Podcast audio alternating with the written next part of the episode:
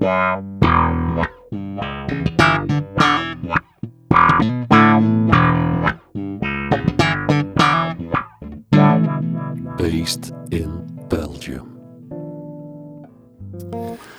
Welkom allemaal bij de twaalfde aflevering van onze baspodcast Based in Belgium, waarin we telkens één iconische Belgische bassist aan de tand voelen over het reilen en zeilen in zijn of haar muzikale leven. Vertrekkend vanuit een schandalig lekker glas wijn. Hoera, het is lente en het is maandag, maar uur en precieze datum doen er niet toe, want de tijd staat voor mij helemaal stil hier om met Nicola Thijs, een van die zeldzame bassisten die en contrabas en basgitaar op datzelfde hoge niveau bespelen, te ontvangen in studio Le Garage. We maken de factor Belgium weer waar en gaan tweetalig in deze episode. Want je mag deze geboren en getogen Franstalige Brusselaar gerust een van de meest vooraanstaande bassisten op het niveau van de actuele Europese jazzscene noemen. Niet in het minst omdat deze globetrotter eind de jaren 90 voor meer dan acht jaar zijn muzikaal geluk ging beproeven in de wereldstad bij uitstek voor jazzcats, New York, the city that never sleeps. Zijn palmarès bewijst dat hij niet van een kale reis terugkwam. Nick Thijs a joué dans le quartet de Toots Tillemans et Kenny Werner. Il a accompagné des autres géants du jazz comme Lee Konitz, Mal Waldron, Bob Brookmeyer, Benny Bailey, Billy Hart et il a eu ses collaborations avec saxophoniste extraordinaire Mark Turner, avec le guitariste par excellence Jesse van der Ruller et batteur virtuoos Yo-Yo Meyer. Nick mag ook alle bekende internationale jazzfestivals zoals Montreal Sea Jazz en Montreux afvinken op zijn muzikale bucketlist. En aan deze kant van de taalgrens kan je hem kennen als vaste bassist van projecten als Yves Peters Gumbo, Jeff Neves Grooving, Robin Verheyen Quartet en met die laatste ook Taxi Wars, de jazzy fieldtrip van Tom Barman. Jusqu'à présent, sa présence internationale est toujours là avec Bill Carader's trio, mais en étant bassiste reliable à fond comme sideman, il embarque dans chaque projet qui l'intéresse, même avec des tout nouveaux jeunes musiciens. À part de tout ça, Nick chante aussi et avec son projet Alice's Five Moons, il s'est développé début des années 2000 déjà comme singer-songwriter. En er schuilt een ware componist in hem. Iets wat we ook niet vaak zien bij bassisten.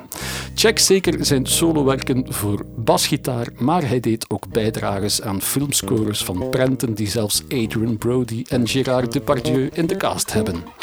Pas mal seket, zouden ze in Brussel zeggen, maar hier in Gent houden we het bij Vriewijs, dames en heren, Nick Thijs. Nick, salut. Salut Wouter. Bienvenue à Gand. Merci, merci, merci. C'est alors un grand honneur d'accueillir un bassiste d'allure internationale hein, ici.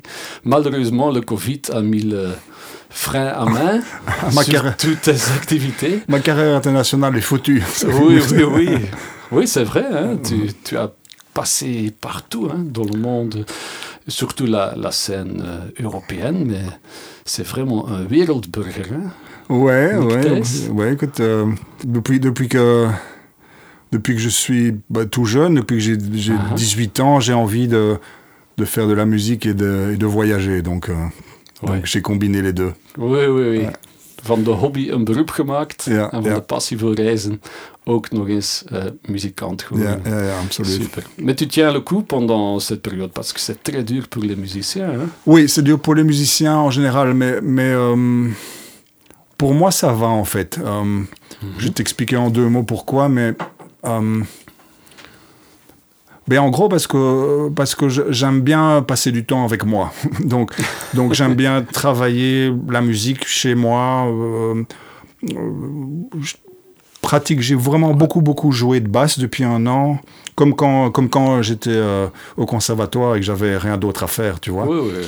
Et donc, euh, ouais, je, je fais des trucs euh, solo à la, à la basse électrique, où je travaille le bebop à la basse électrique aussi, la, la, la, la virtuosité. Ouais, ça m'amuse. Et puis alors, à la, à contrebasse, je travaille beaucoup les, les suites de Bach à l'archet. Ouais, ouais. Et ça, c'est euh, een euh, dus, euh, ça n'arrête jamais. ça n'arrête jamais. Et puis alors, et puis alors voilà, j'ai de la chance de d'avoir une chouette famille, une chouette femme et des, chouettes enfants et une, Ouais. une grande maison à Bruxelles et d'avoir évidemment le, un salaire de, de prof qui, Ouais. qui m'aide. Tu es prof à Anvers Ouais, je suis prof à hein. Anvers, Ouais. ouais, au conservatoire. Et donc, et je suis arrivé un peu à un stade, si tu veux, à 52 ans, ça fait 30 Ah. ans que, que je travaille tout le temps Ouais. Et euh, que je voyage tout le temps. Et, oui, enfin, tu, tu sais ce que c'est, hein, voilà. Ouais. répétition, euh, concert, tournée, euh, maison, vite dormir, euh, apprendre un nouveau répertoire, donner cours et tout. Et là, en fait, depuis le Covid, ça fait une pause Mhm. Ouais. dans le temps qui, Qui est agréable Ouais. alors. Qui n'est pas pour me déplaire. Ouais, Ouais. Eh ben, on se débrouille, hein, heureusement, et on est en bonne santé. Ouais, C'est exactement. ça le plus, euh, plus important. hein. Ouais, Donc voilà, first things first. ouais. First things first. Avant de plonger dans ta vie musicale, Nick, noblesse oblige. hein. Avant tout, on doit profiter de la vie. Euh, Est-ce qu'il y a un bon vivant dans Nick Tess? Ah oui, j'espère bien, j'espère bien. Je vois un smile. Oui, oui, j'espère bien. Mais euh, mais il y a beaucoup, beaucoup, beaucoup de manières différentes de définir bon vivant. Euh, Pas exagéré. Ou de temps en temps, oui. mais pas exagéré. Je, je sais ce que tu veux dire, hein, mais euh, mais euh, j'adore manger. Évidemment, Ouais. j'adore manger. Mais je- mais Pareillement. ouais, mais mais j'aime pas manger trop et n'importe quoi. Ouais. Parce qu'alors, je, suis- je me sens trop lourd, je me sens pas bien. Mhm. Par exemple, depuis le, depuis le Covid à la maison, ma femme Mhm. s'est mise à, à cuisiner euh, vegan, en fait, vegan Ouais. et végétarien. Et donc, à la maison, on mange vegan. Et pour moi, Ouais. ça a une réputation de, comment dire, euh, austère, tu vois? Oui, oui, un peu hipster, euh, un Hi- peu Hipster, ma, ma- mais pas bon vivant. Ouais, ouais. C'est- Et en fait, je très comprends. sévère. Oui, sévère, voilà. Mais je comprends pas parce que en fait, quand c'est vraiment bien cuisiné, avec amour, c'est bon vivant. Tu vois, pour moi, être bon vivant, ça veut pas dire se, se destroy quoi.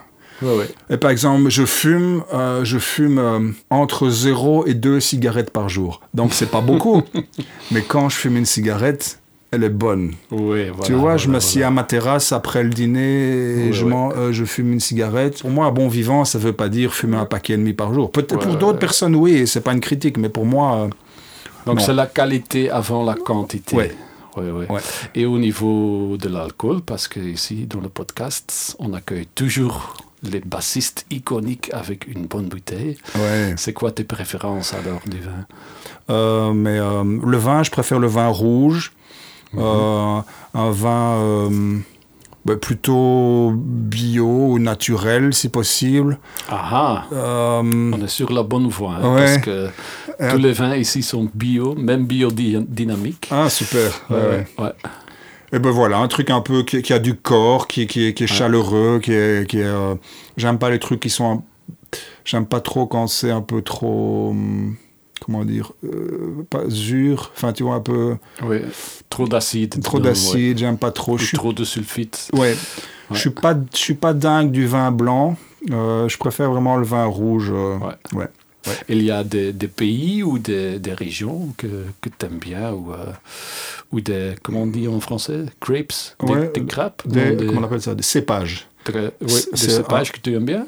Euh, écoute, j'aime bien euh, le vin italien, français, euh, certains vins californiens, mais là, ils mettent, Mhm. mais parfois, ils les chipotent un peu trop. Mais, ou des vins d'Amérique Oui, c'est des copies des vins français. Ouais, c'est ça. hein. ouais. Ouais. Euh, j'aime bien le- le- les Côtes du Rhône en France. All right. Très populaire hein. Ouais. Côtes du Rhône. et très facile à, à boire. hein. Très facile à boire, ouais, ouais. Je suis pas, je, te dire tout, de suite- tout de suite, je suis pas un très grand connaisseur. Ma, ma femme est, euh, a le nez beaucoup plus fin pour le vin et euh, Ouais. donc en général, je me fie à son, euh, à son choix. Ah, voilà. Au resto, c'est toujours elle qui choisit. Ouais, ouais. In samenwerking met Vitis Wijndrongen zochten we voor Nick dus een goede rode Côte du Rhône uit om zo meteen in de goede moed te raken richting een goed gesprek. Op zich een traditionele klassieker uit een gekende topstreek. Ik ben benieuwd waar de frisse twist zal zitten in dit glas. Dus wat zit er in de bar, Bernard? Of liever vandaag, quoi dans ton bar, Bernard? Un vin rouge du domaine Rochaudran. Ah oui Vincent Rochette, vijfde generatie, wijnbouwer. Nam in 1998 domein over van zijn mhm. vader. Zijn vader verkocht zijn druiven aan een coöperatieve. Vincent, vijfde generatie, zegt hij, dit is gedaan, nu gaan we het zelf aanpakken. Oké, okay, tabula eh, rasa. ja, hij onmiddellijk gestart in het uh, bio-wereld. Is het uh, overstapt naar, naar een conversie naar bio-wijnen. En een paar jaar later zelf naar biodynamische wijnen. Dus iemand die eigenlijk drie terroirs bewerkt. Mhm. Châteauneuf-du-Pape en Visan. Okay. Visan en Vaison-la-Romaine zijn de Côte du Rhône Village, Châteauneuf-du-Pape, een van de oudste ja. appellaties uh, van Frankrijk. Ja, dat kent iedereen. Voilà. maar uh, het, het, het, het enige, het, het, fantastische aan zijn wijndomein is het in Buisson, een prachtig -hmm. uh, klein dorpje, hoog gelegen, 300 meter, zorgt er opnieuw voor dat je koele nachten hebt. Dat zorgt er ook opnieuw met de volledige eh, wijncultuur die hij bewerkt, allee, de wijncultuur die hij volgt, zorgt ervoor dat er opnieuw wijn met heel veel diepgang is, zijn en eh, wijnen met veel fraîcheur. Ja. Dus ja, een, een, een schitterende kerel. Hij heeft wijnhaarden van, van 80 tot 100 jaar oud. Mm -hmm. uh, en de wijn die we vandaag gaan proeven is de Cuvée César. Oké. Okay. Volledig omringd door, door uh, bossen, struiken, struikgewassen, uh, alles wat je maar kunt denken uit, uit de Rhône, zuidelijke Rhône. De garrigue, dus alle mooie kruiden van ja. tijm, rozemarijn en zo zijn er. Uh, die man heeft zijn eigen lavendelvelden, heeft zijn ah. bijenkorven, dus heeft naar biodiversiteit heeft hij ervoor gezorgd dat alles heel uh, ja, vlot verloopt, ik zal het zo zeggen. Als je daar gaat, effectief, ik vind, ik vind het altijd indrukwekkend, want dat is een wijndomein met wie dat ik al heel lang samenwerk. Ja. Als je daar naartoe gaat en je geeft dan een stam met je voet in de grond, dan ga je daar 10 centimeter diep. En dan zie je dat eigenlijk alles wordt bewerkt met paarden. Je ziet dat die wijnen niet aangedempt zijn. Ga bij de buren een paar kilometers verder, dan, dan ga je je teen breken als je in de grond staat, bij wijze van spreken. Dus er is echt leven. In, uh, ja, lijkt mij een uitzondering te zijn in, in die streek eigenlijk. Want ik ben ooit zelf geweest en daar zie je heel veel uh, wijnakkers die echt en masse bewerkt worden met tractoren. En de vlaktes beneden, en de vlaktes beneden is het zo, tractoren, alles wordt vastgedempt, alle, alle producten die gebruikt worden tegen, tegen ziektes. Uh, je ziet, ga je bij Vincent Rochette, dan zit hij eigenlijk in een soort klo, een afgesloten wijngaard. En dan, dan ja, dat, dat, dat, is ongelooflijk, dat, dat herleefde gelijk. Dat is, uh, dat is mooi om te zien eigenlijk. Oké, okay, dus een zeer verzorgd wijndomein. Zeker en vast, ja. Dus hier, ja, de Cuvée César 2016. Het is eigenlijk een 100% Grenache. Het is geen Syrah, geen Mourvèdre, wat je veel ziet uh, terugvinden in Côte du Village. Het is een Côte du Village Vaison-la-Romaine. Mm uh, het is een wijn eigenlijk met een uh, medium intens kersenrode kleur met een paarse schijn aan de rand. Dus het is een jeugdige wijn nog. Ja.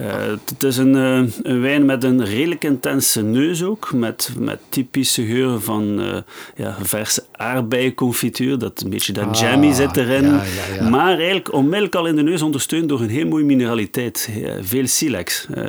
Dus toch niet te zoet dan. En dan komt onmiddellijk dat tikje garrigue, tijm, marjolein. Uh, achteraf, als je de wijn een beetje in je, in je glas laat walsen komen, dan, dan vleug je peper terug in. Mm -hmm. uh, zwarte bosfruit. Eigenlijk een heel complexe wijn. Als je die wijn laat liggen in je glas voor 10, 15 minuten, dan ga je elk, telkens maar andere aroma's terugvinden. Laat je die wijn een paar jaren liggen, geloof mij, dan ga je nog iets groter dan, dan ga je die tertiaire aroma's die gaan naar voren komen. Oké. En het wordt een... Uh, het is een, blijvertje. Ja, zeker.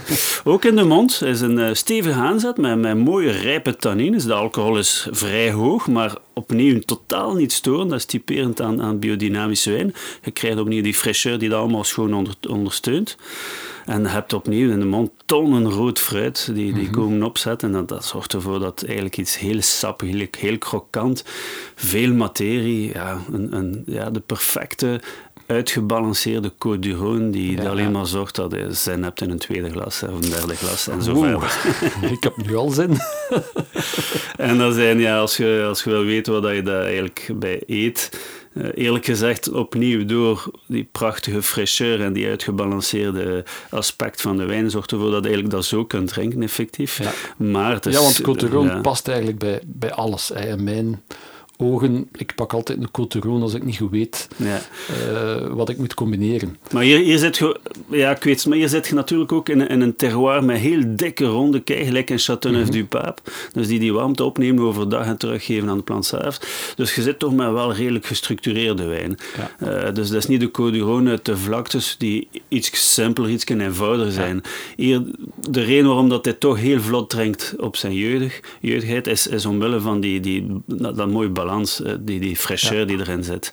Maar dat is een wijn eigenlijk schitterend is met, met stoofpotjes. En eh, in de herfst een paar jaar laten liggen hebben met fazant. Eh.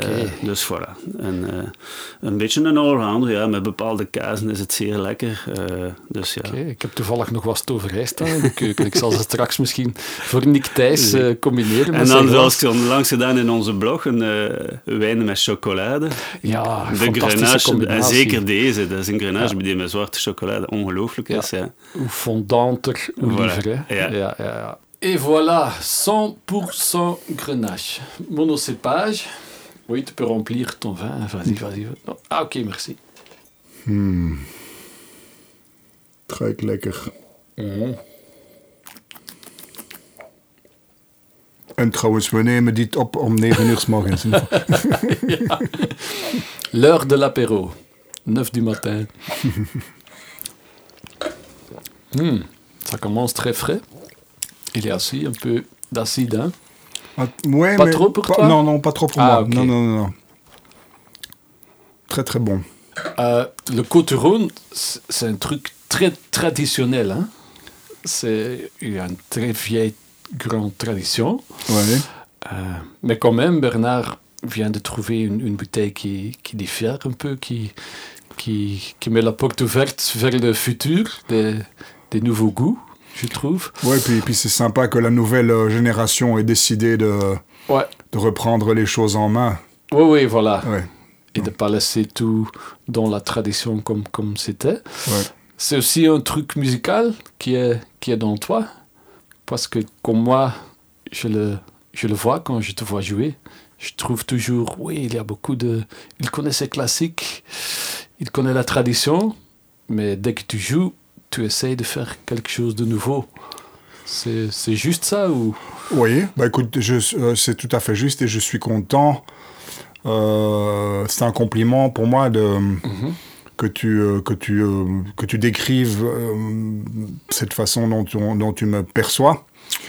Ouais. Oui, bah, que, te dire? Évidemment, moi, moi je crois que depuis que je suis tout petit, ben, j'aime la musique et très très vite j'ai été attiré par euh, la musique afro-américaine. Tu vois, euh, À cause du rythme ou... euh, ah, moi, ou c'est une bonne question. ou- Hmm. Le rythme est certainement une part très très importante. Euh, Ouais. Le blues et le, et le, et le rythme, quoi. Et soul, blues, rythme. Ouais. Et le message probablement spirituel qu'il y a derrière. Mais quand j'étais petit à la maison, mes parents écoutaient beaucoup Bach.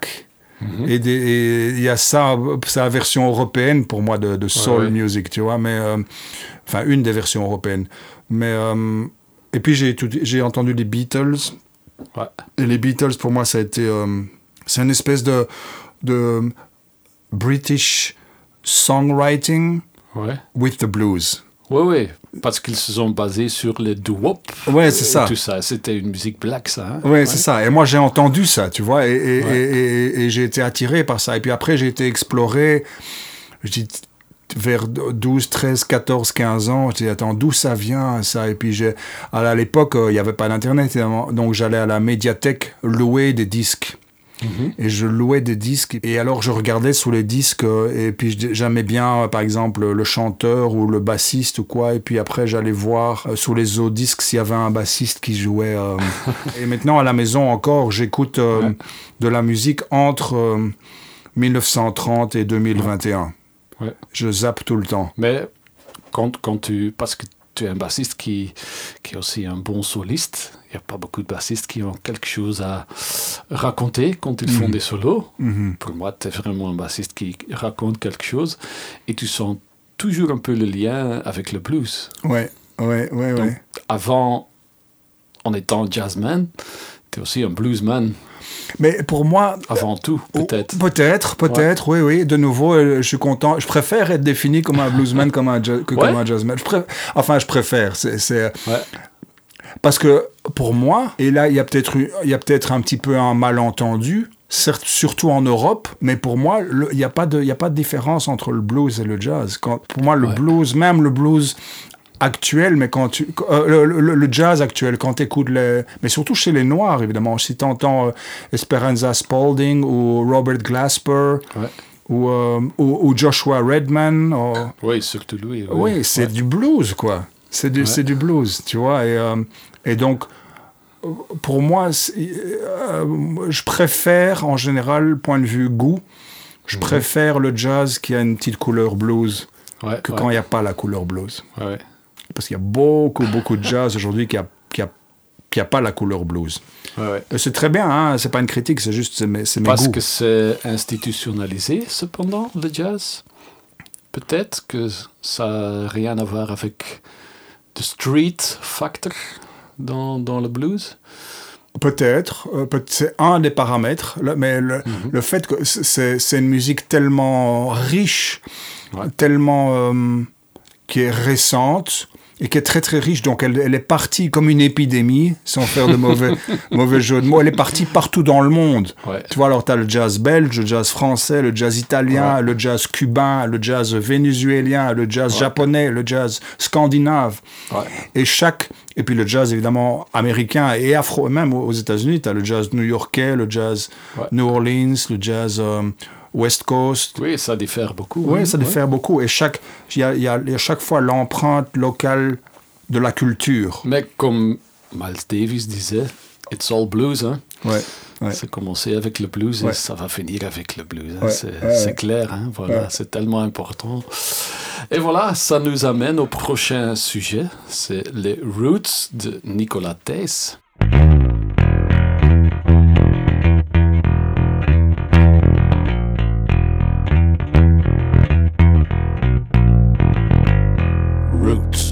Roots. Nick, si je me rappelle bien, la première fois que je t'ai vu jouer, Mhm. c'était dans un stage à Libramont Oh, en wow. 1997, après mon premier an au conservatoire de Bruxelles. Pendant l'été, je suivais un cours et je pouvais suivre des cours avec toi. Ah, ah. Et je me rappelle très bien, tu, tu m'as appris, ensemble avec quelques autres gars qui étaient dans la classe, de jouer euh, le thème de Bagdad Café Oh, sur wow. la basse, tout seul. Ah. C'était vraiment pour moi eye-opener. Ah. Oui, je peux jouer un thème et les notes de base en même temps maintenant. Ouais, ouais. Waouh, waouh, waouh. Mais c'est 1900... Oui, 25 ans. tu te rappelles encore ces, ces années-là? Parce Euh, que tu, tu as fait, tu as, t'as fait be- beaucoup de stages à Librement, je crois. J- J'ai commencé, hein? j'ai commencé vers ces années-là. Ouais. C'était, c'était des stages merveilleux. Je trouvais que c'était Ouais. euh, les plus beaux stages que j'ai faits parce qu'il y avait vraiment un chouette contact avec les élèves. Et il y avait, euh, donc je me souviens. Par contre, je me souviens que certain- certainement dans ces années-là, moi, moi-même, j'étais encore, j'étais plus jeune et on faisait beaucoup la fête. Ouais. donc, donc, euh, à propos de bon vivant, comme dans le chapitre précédent, là, c'était euh, exagéré. Mais bon, on, est- on était, on était jeunes. Oui, parce que tu avais fini tes études en 93, 94. je- 94, je pense. ouais. Donc, c'est ouais. assez jeune. Hein? Ouais, donc j'avais euh, 20, ouais, euh, 20, Et tu 27 sais ans. encore jouer Bagdad Café sur ta basse Euh, Ça je crois que je, encore. ouais, ouais, ouais, je crois Ouais que je peux essayer. Ah, j'aime tellement ce thème. Ah, écoute, je crois. hein, parce Comme que- ça, on peut déjà éc- écouter ta belle Telecaster basse de 68. Il y a assez de volume là, c'est bon? Ouais, ouais. Ouais, c'était comme ça. Ré, la, si, fa, oui. Après mi bémol. Il faut avoir des grands mains pour jouer ça. Cool.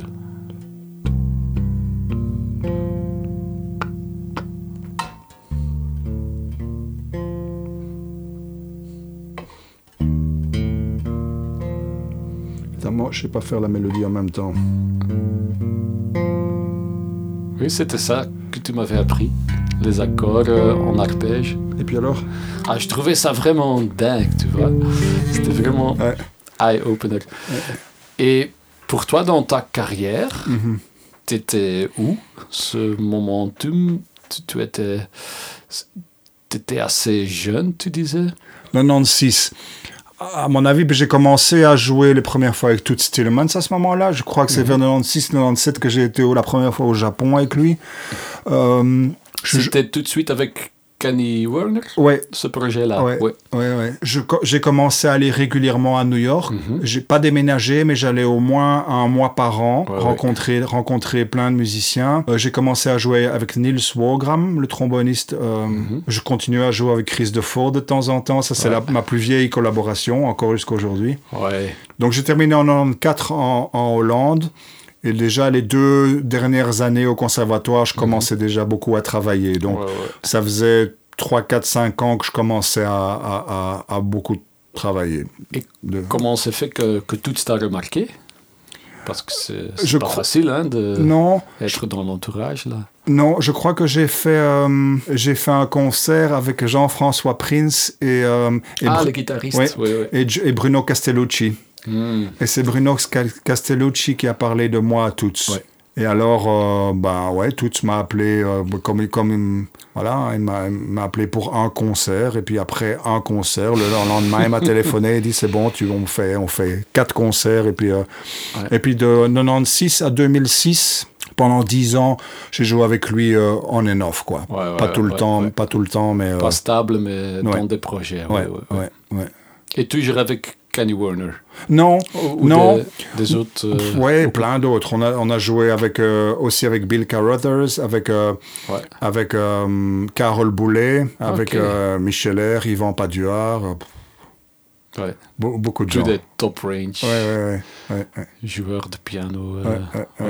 Et pour toi, c'est vraiment un, comment tu dis, un hoogtepunt, c'est vraiment euh, un pic dans ta carrière, déjà tellement jeune.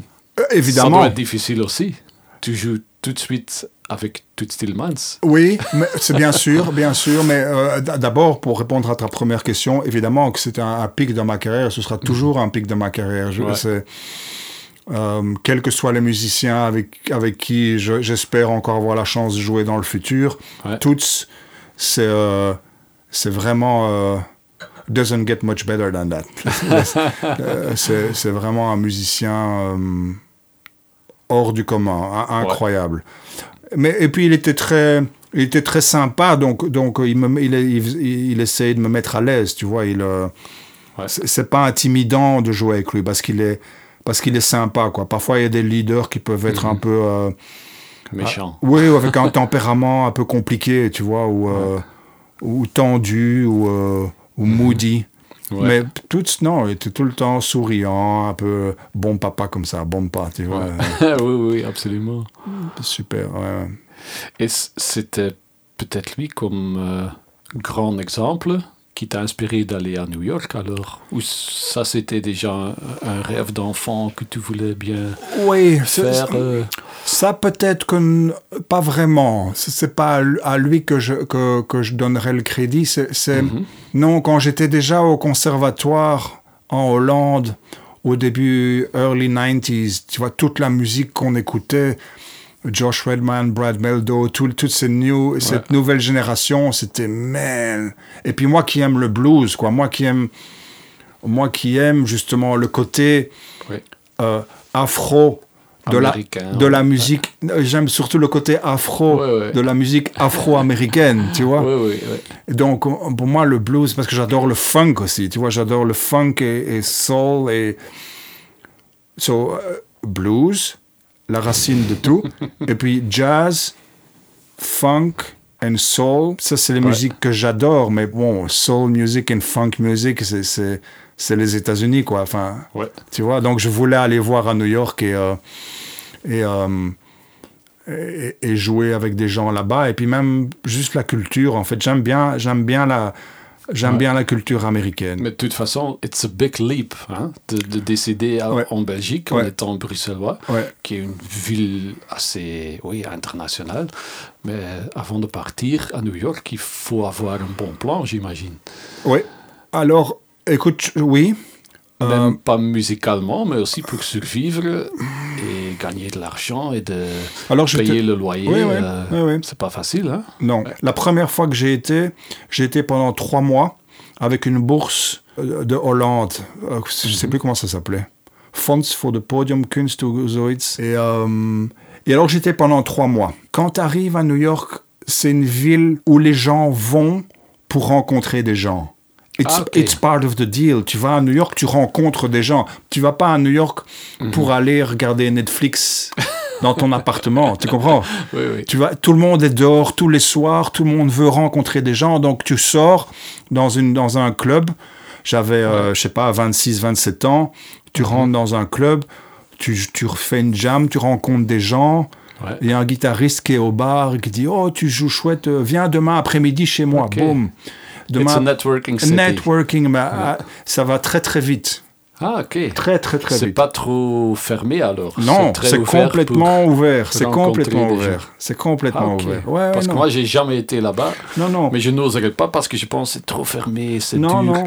Je ne sais pas comment c'est aujourd'hui, 20 ans plus tard, ou, ou- euh, ou 25 ans plus tard. Mhm. Il y a encore beaucoup plus de monde maintenant, tu vois, mais, Ouais. mais non, c'était pas comme ça, non. Les gens, les gens sont sympas, a priori. Et alors l'autre, donc j'ai rencontré plein de gens. Et l'autre facteur, c'est que j'avais un ami allemand, batteur, un très très bon batteur, qui jouait dans Alice Five Moons, Falk Willis. Falk Willis, oui, oui, oui, je me rappelle encore. Eh ben lui, il a été à New York à 18 ans.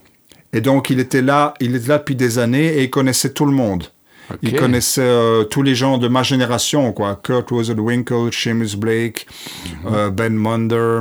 Et il m'a présenté à tous ces gens-là. Donc, euh, ils n'étaient pas encore vraiment connus, ils avaient envie de jouer. Donc, j'ai- vraiment construit un carnet d'adresses. Et puis après ça, puis après, je reviens en Europe, je travaillais, je faisais des tournées, des concerts.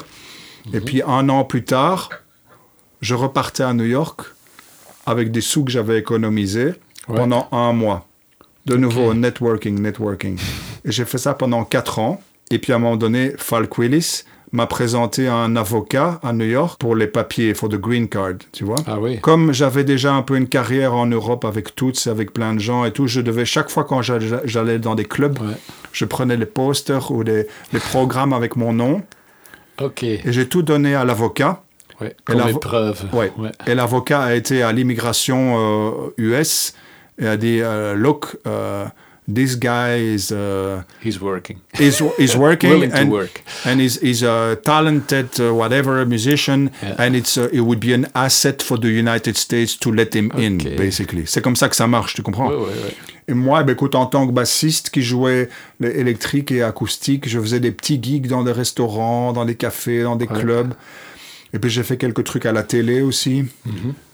Et puis je- c'était quel genre de gig alors? Vraiment des, des jams ou des trucs dans des restaurants de, Non, mais ah, trucs de comme ici, les réceptions, on joue des Ouais. standards pour Ouais, les ça. gens. et, euh, ça. ouais, ouais. Mais là-bas, c'est très très fort dans la culture, donc tout le monde le fait. J'ai fait des, j'ai joué dans, dans un café par exemple avec euh, Kurt Winkle ou, ou, Ah, ou- ou dans un autre café avec Ben Monder. Donc tu joues dans des dans, dans des cafés avec des musiciens incroyables quoi, ou des restaurants, tu vois. Ça fait partie de la culture quoi. Mais qui doivent survivre aussi, donc ils doivent faire ça aussi.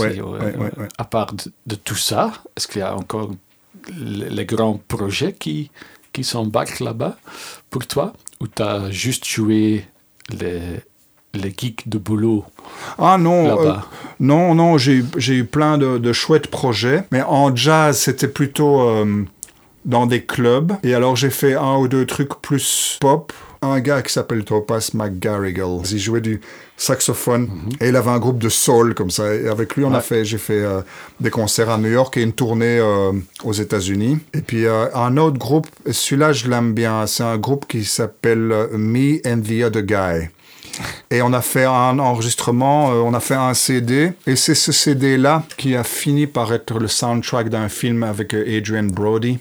Ah, ok, voilà, voilà. Et avec eux, j'ai beaucoup joué à New York. Et tu te sentais vraiment à l'aise à New York alors, j'imagine? Oui, Parce que tu as habité là et travaillé pendant 8 ans. ouais. C'est- Sept, c'est ouais, pas une six ans et demi, ouais. brève, hein, ouais. Puis à un moment donné, ben, c'était, euh, c'était fini. Ah, ok. Tu vois euh, T'avais vu tout un peu ou... Bon, c'est pas que j'avais vu tout, il y avait encore beaucoup, beaucoup à voir, mais, mais, euh, mais euh, mon chapitre était fini, si tu veux. C'est, Ouais. J'ai l'impression que, tu vois, essaie de, de, de te représenter New York comme une espèce de boule d'énergie Mhm. Qui, qui tourne très très vite, quoi. Et ça tout le temps de l'action, tu vois. Tu rentres dans la boule et il y a plein d'énergie et les gens te téléphonent, oh, let's check out Nick, let's play with Nick, et blablabla. Bla, bla. So, t'es- tu, es, tu peux être à un moment donné, euh, euh, comment dire? Dans la mode. dans la mode, un Ouais. peu comme partout. Hein. Et puis à un moment donné, tu es dans le dans l'énergie et soit tu montes Ouais. Et alors tu fais carrière et tu joues Ouais, avec, ouais, euh, ouais, tu vois, et soit euh, tu descends un peu, mais tu restes rarement au milieu. Tu vois, ça c'est mon impression. Et donc, je- ben moi, je montais pas euh, en carrière, ça montait pas comme ça, ça descendait un petit peu. Et puis à un moment donné, je me suis dit, attends, les deux dernières années, je me suis dit, en fait, ce que je fais depuis deux ans ici à New York, c'est pas génial. En fait, mes trois premières années étaient mieux. Ouais. Et alors, tu as le piège de New York. Alors, tu te dis, ouais, mais si je reste ici, euh, peut-être il y a ça qui va arriver, peut-être il y a ça. Ah oui, il faut attendre. Et oui, tu attends. Et puis il y en a qui Ça attendent. de l'argent. hein. Tu- oui, et puis tu, tu attends toute ta vie, quoi. À un moment donné, à un moment donné, j'étais un de, un de mes très bons amis, c'était euh, euh, Jesse Murphy, le, le bassiste de, de Schofield. Ouais. Et puis lui a arrêté et il a, il m'a recommandé moi Mhm. à Schofield. Donc j'ai fait une audition avec Schofield. Wow. Ouais, ouais, ouais. Le John. Ouais, le John. J'ai fait deux auditions. Il m'a appelé, très gentil. Il m'a dit viens jouer. Et je connaissais son batteur, Adam Deitch, un bon copain à moi. Uh-huh. Et Avi Bortnik, the guitar player. Also, euh, je jouais beaucoup avec lui. Et puis il m'avait dit tous les deux ouais, euh, John aime bien comment tu joues. Tu verras, tu auras le gig et tout. Et puis John me rappelle la semaine d'après. Il me dit Can you come just one more time? Just one more time? To play with us? Et puis j'étais j'étais rejammé. Et puis il m'a dit, um, I'll, um, I'll call you either way. Thank you for coming to, to, to, the, to the audition. I'll let you know. Ok. But don't, I would- don't I'll- call us, we call you. Well, not, not even that. It's not that. But I'll call you either way, meaning uh, if you get the gig, of course I'll call you. Ah, ok. But if you don't get the gig, I will call you too. Ok. C'est ça, c'est très gentleman parce qu'il y a Ouais. beaucoup de leaders, Ouais. ils t'appellent pas. Non, non, non. Et alors, t'as compris, t'as pas le gig, mais c'est pas très classe. Ouais. Et lui, il m'a appelé quelques jours après, il m'a dit, Ok. just to let you know that we auditioned a lot of bass players and there was two guys, you and one other guy, and I took the other guy. Donc là, tu étais vraiment sur un carrefour. Si John aurait dit oui, tu entres dans le groupe, Ça, ça aurait été... tu aurais pu rester encore Ouais, plus longtemps à, à New York. Une autre chose que je voulais encore parler dans ce sujet-ci, c'est Taxi Wars. Ouais. C'est très chouette, hein? Mhm. Et surtout en Flandre, la perception est waouh! Il y a un truc nouveau qui se passe. En même temps, ok, ton barman il est très connu, c'est un peu facile de, de prendre un frontman comme ça, Ouais. mais le côté jazz dedans est plus important que ton barman en fait, et, et ça met le, le jazz en Flandre su- sur un nouveau plan. Mhm, mhm. C'est pour toi aussi un truc différent? Sur ce plan-là, écoute, ben, c'est- chouette de pouvoir euh, jouir de, de, la, de, la, de la notoriété de Tom. Ça aide. Ouais. clairement pour le business, pour venir, faire venir les gens, ça aide que ce soit Tom Barman Ouais. et pas, et pas quelqu'un d'autre. Tom, Tom est vraiment un, un artiste très, très inspirant, quoi, et un être, un être humain et un artiste très inspirant. C'est Ouais. surtout ça qui, qui est important. Et donc, euh, Oui, ch- chaque 10 ans, il change quelque chose Ouais. dans le monde musical ouais, ici. hein. ouais, ouais, le truc Taxi Wars, c'est un truc, euh, que- quelque chose que artistiquement, il, a vraiment envie, il avait vraiment envie de faire. Mais euh, point de vue business, euh, c'est pas le, le, le, le- comment dire, la décision la plus la plus simple, quoi. Non, non, pas du tout. Tu vois, donc, donc, euh, donc je, je trouve ça chouette, euh, chouette de sa part et que pour nous, il faut vraiment que, que la musique reste euh, fraîche et, et- et excitante pour qu'on soit, pour qu'on soit tous motivés, quoi. Et, et certainement pour Tom. Quel beau mariage. hein. Et Ouais. avec Tom, on arrive sur Deus, sur God, Dieu. Voilà, c'est le prochain sujet. Ouais. Ah bon, ok.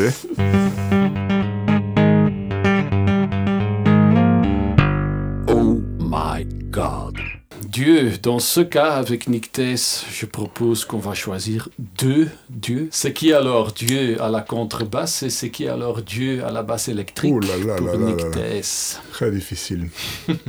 Écoute, je crois que honnêtement, si je dois vraiment être honnête, ceux qui ont eu le plus d'impact sur moi Ouais. à un moment donné dans ma vie, je crois que c'est Jaco et Marcus Miller. Ouais. Je crois. Donc il n'y a pas de contrebasse. Euh, Mais bon, c'est parce que j'avais 15 ans. Tu vois, j'avais 15 ans Ouais. et j'ai entendu, j'ai entendu ces deux gars et je me dis, Et tu qu'est-ce étais vraiment dans l'époque. Hein. Jaco, Oh. Il, vis- il vivait encore? Non, il Non. était tout juste mort. Il est mort en 86, Mhm. donc j'avais pas 15 ans, j'avais 18. Mais bon, avant ça, il y avait un autre tandem, c'est Moutsar, dont on a parlé tout à l'heure. En Belgique, oui. Oui, et François Garni. Wally. Oui, et ces deux-là, C'est un Africain, ça Un hein? Rwandais. Un Rwandais, oui. et ça, Ouais. ben, c'est une autre influence majeure. Il jouait une, une Squire euh, jazz bass noir, et il jouait tout ce que j'aime bien aujourd'hui, quoi. Il jouait euh, reggae, euh, funk, slap. Il chantait, euh, il chantait comme j'ai fait. euh, il chantait en, s'accompagnant de ses solos. Il Ouais. était assez, il n'était pas très virtuose, mais il groovait très très fort. Donc c'était un band avec deux bassistes. Non non, Non, non. Non non. un band avec Wally Moutsar et un Et- autre band avec François Voilà. Garny. Et Oui, l'autre voilà. groupe avec François Garny, il jouait au Blues Corner à la Grand Place. Et donc, eux, ils faisaient un truc funk fusion. Je devrais, je devrais dire ces deux-là, en fait, comme, euh, Ouais. comme principale euh, motivation et inspiration, tu vois. Et eux deux, ils, ils, ils t'ont amené un peu vers Jaco et, et Marcus. Ouais, ouais, ouais. Et- Aussi des bassistes un peu fusion Ouais. et des directions tout différentes. Ouais, hein. ouais, ouais. Ouais. Mais maintenant, j'hésite à, j'hésite à dire ces noms-là parce qu'ils sont tellement typés Mhm. que souvent, il y a des clones de Jaco Ouais. et des clones de Marcus. Et j'espère que je ne suis pas ça. Parce que, mais dans leur façon dont ils ont, euh, la façon dont ils ont été eux-mêmes, la façon dont ils ont fait leur musique, ils ont créé une voix sur l'instrument. Euh, J'espère que c'est c'est ça qui m'a inspiré, Ouais, tu vois, et d'essayer de, et je continue d'essayer d'être, euh, avec les années qui passent, d'être le, le plus possible moi-même. Et au niveau de contrebasse, Le tu, contrebasse tu jouais de la basse électrique avant de switcher vers Ouais. contrebasse? Ah Ouais. oui. J'ai commencé tard la contrebasse. J'ai commencé vers Ok. euh, 19 ans, je crois, 19. Et c'était parce que tu avais entendu quelques contrebassistes qui jouaient ou parce que c'était logique que tu jouerais de la contrebasse aussi? C'était un peu un concours de, c'était un peu une coïncidence. Quand j'étais au conservatoire en Hollande, il y avait des locaux où on pouvait répéter. Et j'étais, j'avais un bon ami pianiste, on a été répété en trio, basse électrique, piano et euh, batterie. Et dans le local où on répétait, il y avait une contrebasse dans le coin, une plywood tu vois. Ok, triplex. Ouais. et puis, euh, juste pour, euh, pour déconner, j'ai pris la contrebasse et j'ai joué un morceau. Mais j'avais jamais, jamais touché de contrebasse. Ok. Et mon ami pianiste, il disait, mais tu dois jouer la contrebasse, qu'est-ce que tu, qu'est-ce que tu, euh, qu'est-ce que tu fous? À côté de ça, tu avais même pris des cours privés avec Mark Johnson? Oui, mais ça c'est plus tard, ouais, ouais. Ouais. et Dave Holland aussi. Aussi, ouais. C'est aussi un peu des dieux. Hein? ouais. Écoute, la contrebasse, euh, mes héros à la contrebasse, il y en a beaucoup, mais ce que j'aime bien à la contrebasse, c'est l'aspect euh, acoustique de l'instrument. Mhm. Et ça, et ça c'est peut-être mes, mes, mes racines musique classique qui reviennent. Quand j'entends un violon ou un, ou un cello jouer solo, et je me dis comment est-ce que comment est-ce qu'on peut faire pour que ce soit aussi beau? Tu Ouais. vois? Beau. À la basse électrique aussi, quand, de, de faire un son, une note, et que ce soit beau, Ouais. comme un, un cello ou un violon ou un piano ou une chanteuse. Ouais. Tu vois, qui chante une note et t'as pas besoin de plus. Ça, c'est mon idéal.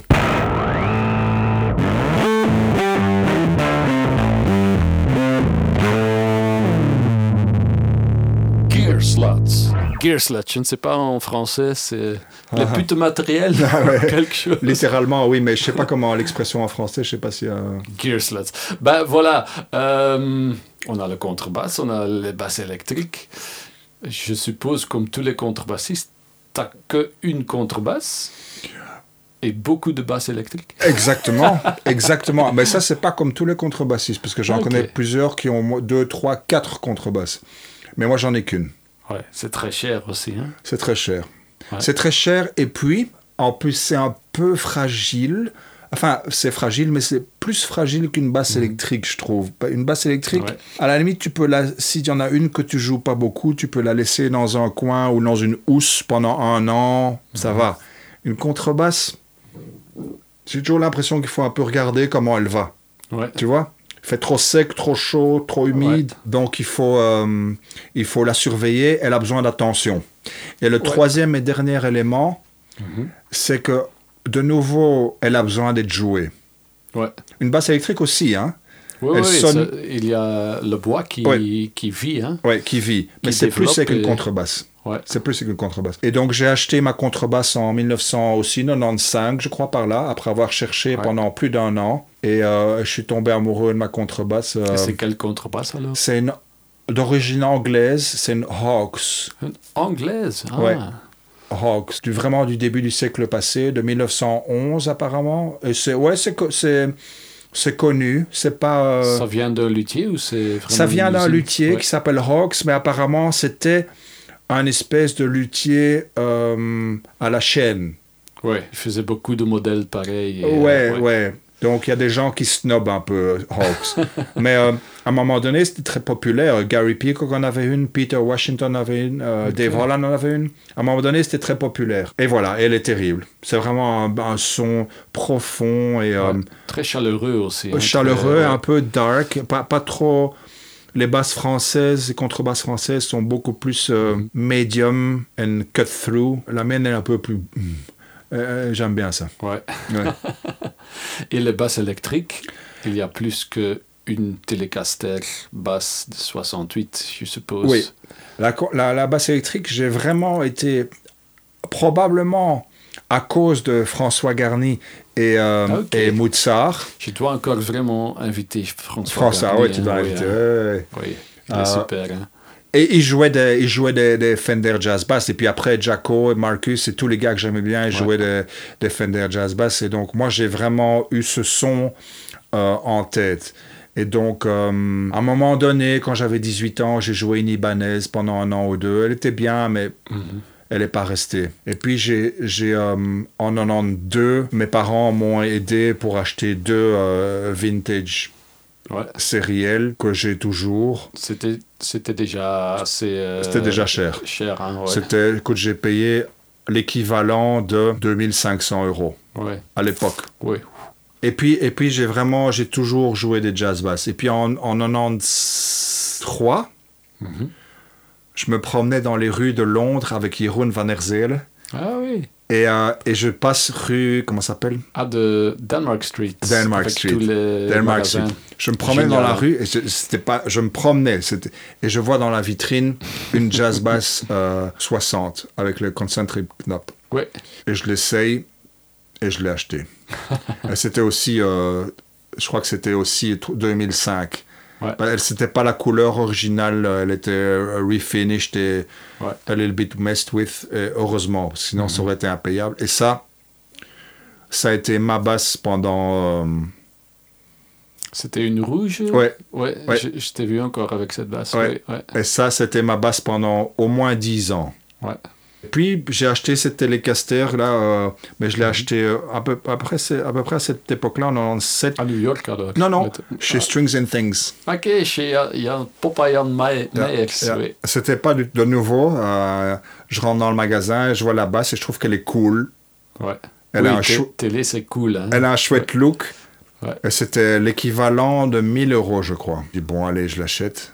Et elle je l'ai vraiment, je l'ai pas joué pendant 10 ans. Paul, Paul Belgrado a rajouté un pick-up et tout. Et puis, euh, à un moment Oui, donné. parce qu'elle a le look jazz bass maintenant. Ouais, Parce que t'aimais tellement bien tes jazz bass. ouais, ouais. Ouais, t'as transposé Les deux Oh. single coils sur euh, la Telecaster. J'ai gardé le, oui, j'ai gardé le single coil de la télé et j'ai Ouais. rajouté un, un bridge pickup euh, parce que je me suis dit j'étais pas prêt à, à vraiment, Mhm. j'ai jamais vraiment été très très fort precision et, et Mhm. le son est pas assez défini Ouais, ou pas assez ouais. versatile. Ouais. C'est pas Jaco, tout à fait. Ouais, c'est pas Jaco, Marcus ou, ou- mais, mais pas uniquement. Tu vois, moi j'aimais bien, par exemple, j'adorais Bernard Edwards de, de. Chic, Music Man. Music Man. Ouais. et c'est pour moi c'était un peu le son jazz bass, quoi, le son Ouais. Ça Et- ça. et le son, le son de, de- de- de- du funk des années 80 que j'aimais bien, euh, de Whispers, euh, Ouais. Euh, Cool and the Gang, Ouais. euh, even Earth, Wind and Fire. Pour moi, c'était plus jazz bass que Precision, tu vois. Ouais, et donc, ouais. c'était plus ma référence. Et donc, j'ai trouvé cette Telecaster, puis, et puis quand même, j'ai commencé à la, à jouer justement à, à la télé à New York. Ok. Et j'avais une jazz bass qui était bien, mais et puis euh, un jour j'ai pris ma télé Mhm. et les, les, les ingénieurs du son sont venus euh, après des What's that bass C'est quoi ça? Ouais, et puis j'ai dit, euh, je sais pas, c'est une basse euh, que j'ai, mais elle reste dans mon placard. Elle dit non, non, tu dois amener celle-là. Elle est... Ok. Et puis j'ai joué, j'ai joué euh, celle-là pendant euh, bah, jusqu'à aujourd'hui, quoi. Ouais. Donc, donc je suis vraiment un Fender, Ouais. gars. J'ai que des Fender. Et assez vintage. et vintage. J'ai beaucoup, j'ai quelques jazz bass, j'ai une Mhm. belle précision quand même, et j'ai ma télé. Donc jazz bass, bass, bass, bass, bass, Ouais. précision, télécaster. J'ai tout ce qu'il me faut parce que j'ai jamais vraiment été, euh, pas par choix, mais par la vie, j'ai jamais vraiment été un musicien de studio. Ouais. Donc je dois pas venir au studio avec quatre basses Ouais, ouais, différentes. ouais, ouais, ouais. Ça n'a jamais été mon truc. De nouveau, c'est pas un choix. Ça m'amuserait de le faire, mais j'ai jamais été dans cette situation Ouais. vraiment. Ah, ok.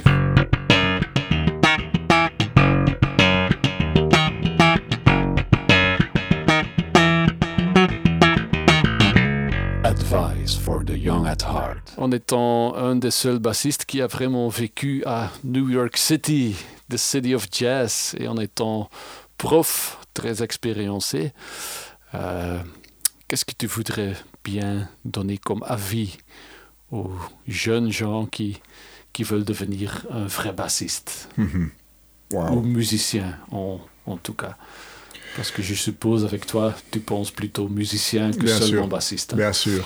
Euh, ouais, c'est une bonne question parce qu'effectivement, je suis prof et donc je vois au conservatoire, je vois un peu de tout. C'est-à-dire, Mhm. je vois des gens où vraiment, euh, je vois beaucoup de talent et beaucoup Ouais. de et de et de drive et je me dis celui-là ça va ou celle-là ça va aller et puis il y en a un autre il y en a d'autres je me dis je vois du, du drive mais pas beaucoup de talent je me demande un peu ce qu'ils vont faire ou il y a un peu de tout quoi. En observant tout ça quels sont les conseils que je donnerais? D'abord c'est vraiment y aller avec avec tout son cœur quoi. Ça sonne peut-être comme un cliché mais il faut, il faut vraiment y aller. D'autant plus dans la période qu'on traverse pour l'instant, c'est plein de changements. Bon, évidemment, maintenant avec le Covid en plus, mais même sans le Covid, je veux dire, quand, quand moi j'ai grandi, toi, t'as- j'ai j'ai 8 ans de plus que toi, mais Ouais. quand moi j'ai grandi, c'était complètement différent. Il y avait les CD, tu vois, tu, Ouais, on faisait un disque et les gens achetaient des CD, il n'y avait pas Internet, tu gagnais les droits d'auteur, tu, il y avait, il y avait, il y avait des, enfin, c'était complètement différent. Maintenant, tout est en train de changer et on ne sait pas très bien vers où ça va. Avec les streaming, avec les droits d'auteur, avec les, les CD, dans, dans, dans 10 ans, c'est ça va être fini. Ouais. C'est déjà fini, mais il y a encore des gens qui font plein de CD. Je pense qu'il faut, il faut d'abord, surtout si on est jeune, pas avoir peur du changement et plutôt embrasser le changement. Ouais, ouais. Aller à- foncer, quoi. Foncer. Maintenant, foncer comment? Ça, la recette reste la même. Si tu es vraiment bon et si tu es vraiment sincère et si tu as quelque chose qui touche les gens, quel que soit le medium, euh, vinyl, CDs, ou streaming, or, or live, or tu vas, you're gonna, you're gonna find the people. People are gonna find you, tu vois. Ouais. Je suis fan, par exemple, de Mononian. Ouais. Et, et Mononian, ben, il, Il a son propre truc. il a son vraiment. propre truc et il, a, il enregistre des vidéos dans sa chambre avec sa GoPro et puis il met ça sur YouTube. Et next thing you know, Prince le remarque et Prince le fait venir, quoi. Tu vois, Ouais. je dirais, il faut, il faut y aller. Mais si tu es dans ta chambre et tu te dis non, mais si je fais avec ma GoPro, comment je vais faire pour mon CD et Ouais, tout? ouais. Non, non, tu, tu dois, tu dois vraiment tu dois foncer et essayer de pas avoir peur et d'être euh, d'être le plus honnête possible. Et, et puis évidemment, il faut travailler quoi. Il faut. Il faut s'y mettre. quoi. Ça c'est pour toutes les générations. Que ce soit il y a 150 ans ou aujourd'hui, il faut bosser. Ouais. Et, de, nou- et de nouveau, il n'y a pas que dans le jazz où, où on croit que dans le jazz, il faut jouer très vite et dans tous les tons et, euh, et ma- maîtriser ton instrument, ce qui est vrai.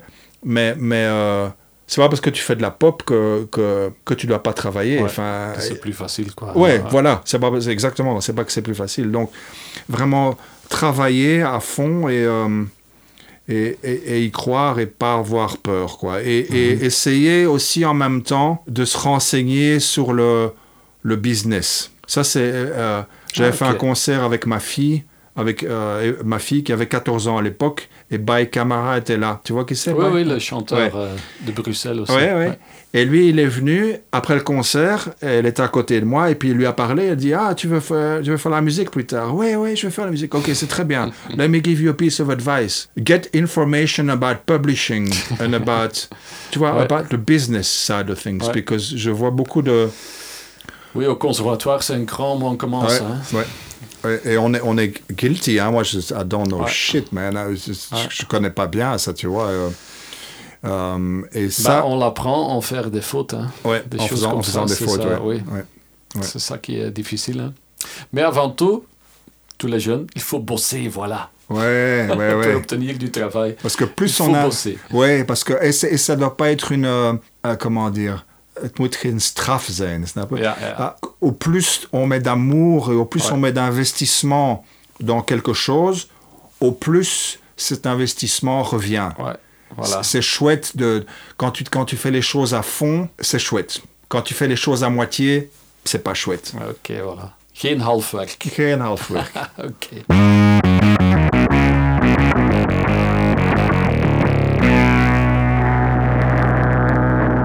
It takes two. It takes two to tango. On dit à New York. Mais Ouais. euh, voilà, on- on- je vais te présenter quelques dilemmes D'accord. et tu peux choisir D'accord. Le, le plus vite, le, le mieux. D'accord, d'accord, d'accord.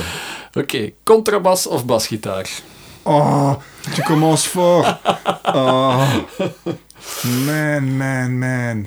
Je dis tout le temps, ok, je suis monogame, je suis marié à une femme, j'ai une femme, mais il n'y a jamais personne qui me demandera de choisir entre une contrebasse et une basse. Polygamie entre contrabas Polygamie, et polygamie. Ok, tu as de la permission. Ok, Contre- merci. Contrabas et basse-guitare.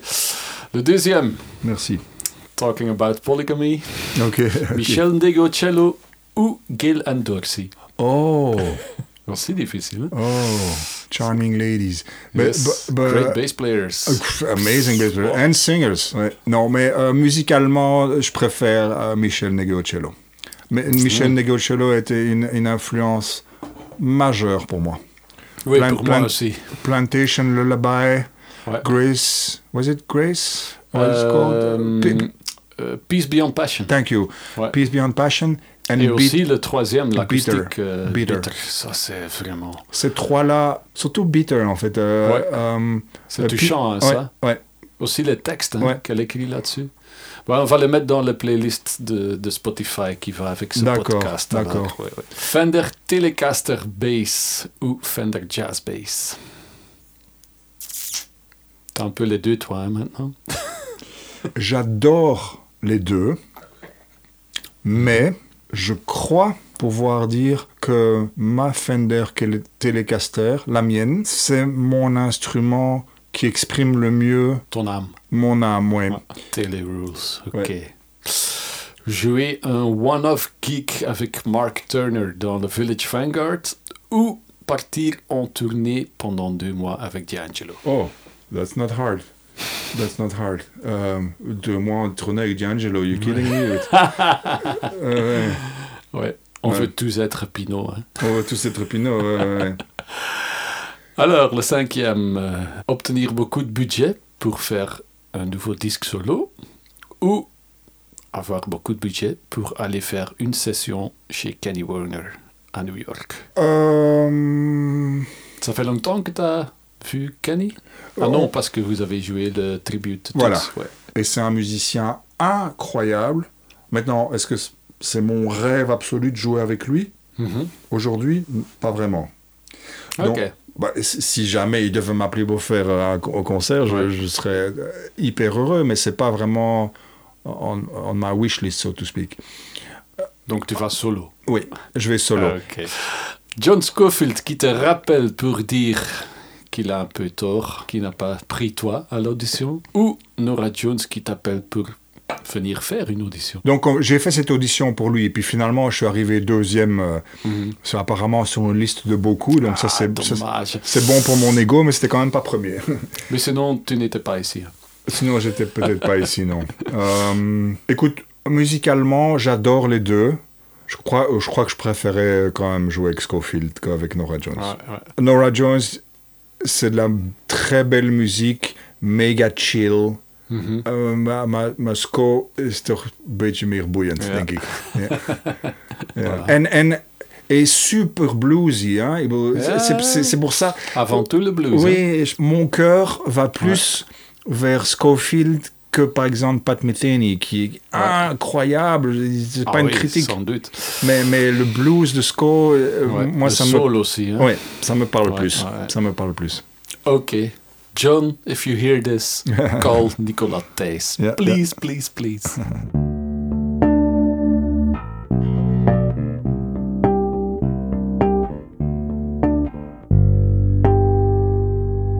Famous last notes.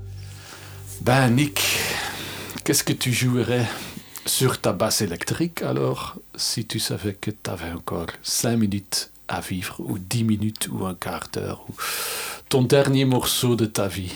Ouais, ça dépendrait quand ce serait la fin de ma vie. Si Ça ne sait jamais. ça, on sait jamais. ouais. Ça peut être Eh ben, justement, donc ce sera à la limite n'importe quel morceau qui me, qui me tombe sous les genoux euh, sur le moment, si tu veux. Mais là, euh, pour notre session, j'ai préparé, bon, ça fait quelques jours que, que j'y que j'y pense, et je me- que je me dis, tiens, qu'est-ce que je pourrais faire? Et puis, euh, je joins un peu des éléments de, de ma vie dans ma musique, et, et, et mon père est- est- devient vieux, il a eu 85 ans là, Oh là. il, de- il devient vieux maintenant, et donc je me dis que un de ces quatre, il sera plus là. Et donc j'ai composé un morceau il y a quelques années qui s'appelle Passage et qui, qui parle de ça. Le passage des gens Ouais. sur la terre, leur, leur vie, ou bien les rencontres. Tu vois, parfois il y a des, Oui, oui. des- dans, dans une vie, il y a des rencontres. Euh, Parfois, tu rencontres une personne pour une soirée et, c'est- ça te laisse une marque profonde. Ouais. Et donc ça, c'est euh, mon morceau que j'ai choisi de jouer.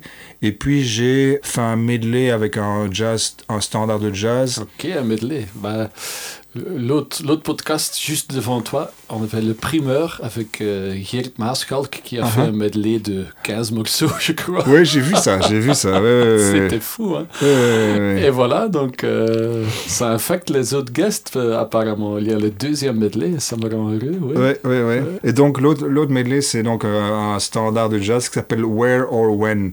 Et donc si tu veux, dans, dans, les, dans les paroles du morceau et le thème du morceau, il y a quelque chose qui les relie. Where or When, ces derniers temps, je le joue solo et j'aime bien comment ça sonne. J'ai Ouais. envie de le faire, mais en même temps, j'ai envie de faire mon morceau, donc ça colle. Voilà. Donc c'est ça que j'ai préparé. Et comme Léo Ferré disait, avec le temps, tout s'en va. Ah, voilà, voilà, voilà, c'est Voilà. vrai, c'est vrai. Ben vas-y Nick, avec ta très belle Telecaster de 68 adaptée par le grand luthier Paul Belgrado. Yes. Avec un extra single coil jazz pickup.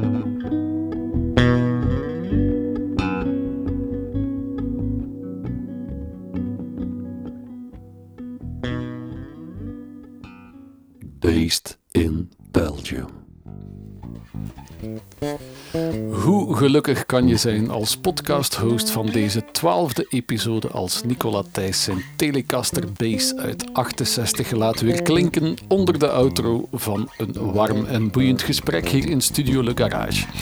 Check zeker ook ons YouTube-kanaal Based in Belgium als je de song die Nick daarnet als Famous Last Notes neerzette wil horen en zien. Meer achtergrond in verband met de rode wijn uit de Côte du Rhône die we daarnet uitschonken vind je op www.vm. Ik onthoud uit mijn ontmoeting met deze jazzgrootmeester van de contrabas en basgitaar dat kwantiteit moet ondergeschikt zijn aan kwaliteit. Dat le blues avant tout komt met daarna liefst in deze volgorde de jazz, de funk en de soul. Dat Le Piège de New York altijd om de hoek loopt en dat het dankzij John Scofield Nicola Thijs hier nu niet in mijn studio had gezeten. We hadden het hem zo graag gegund, maar Nick leert ons gelukkig ook dat het hier en nu belangrijk is. En dat mag je niet tegenhouden om op gelijk welk moment in je leven je goesting te doen. Of het nu met wereldsterren is of met lokale, talentvolle muzikanten. Ondertussen ga ik met Vitis Vin op zoek naar de ideale wijn die we aan basgast nummer 13 mogen peren. Want de bron aan Belgische bassisten die zowel nationaal als internationaal muzikale bakens verzet hebben, is lang nog niet opgedroogd. Dat worden dus weer twee lange weken om te wachten. Vergeet niet dat er tussenin ook op zondag telkens een nieuwe aflevering van onze Weird Bass Shizzle videoreeks op YouTube wordt gepost. Ter bezighouding van uw bassende zelf. Een soort van creatief met kurk, maar dan met basgitaren of contrabas. Dat het mogelijk is om beide instrumenten op hoog niveau te beheersen, daar was Nick Thijs vandaag het levende bewijs van. Bedankt Nick. Bedankt ook Bernard van de Baar. En bedankt jij daar, luisteraar. Yeah. Slap op het einde. Dank u wel, Nick. Heel graag. Het was, het was heel, heel veel fun. Heel veel fun.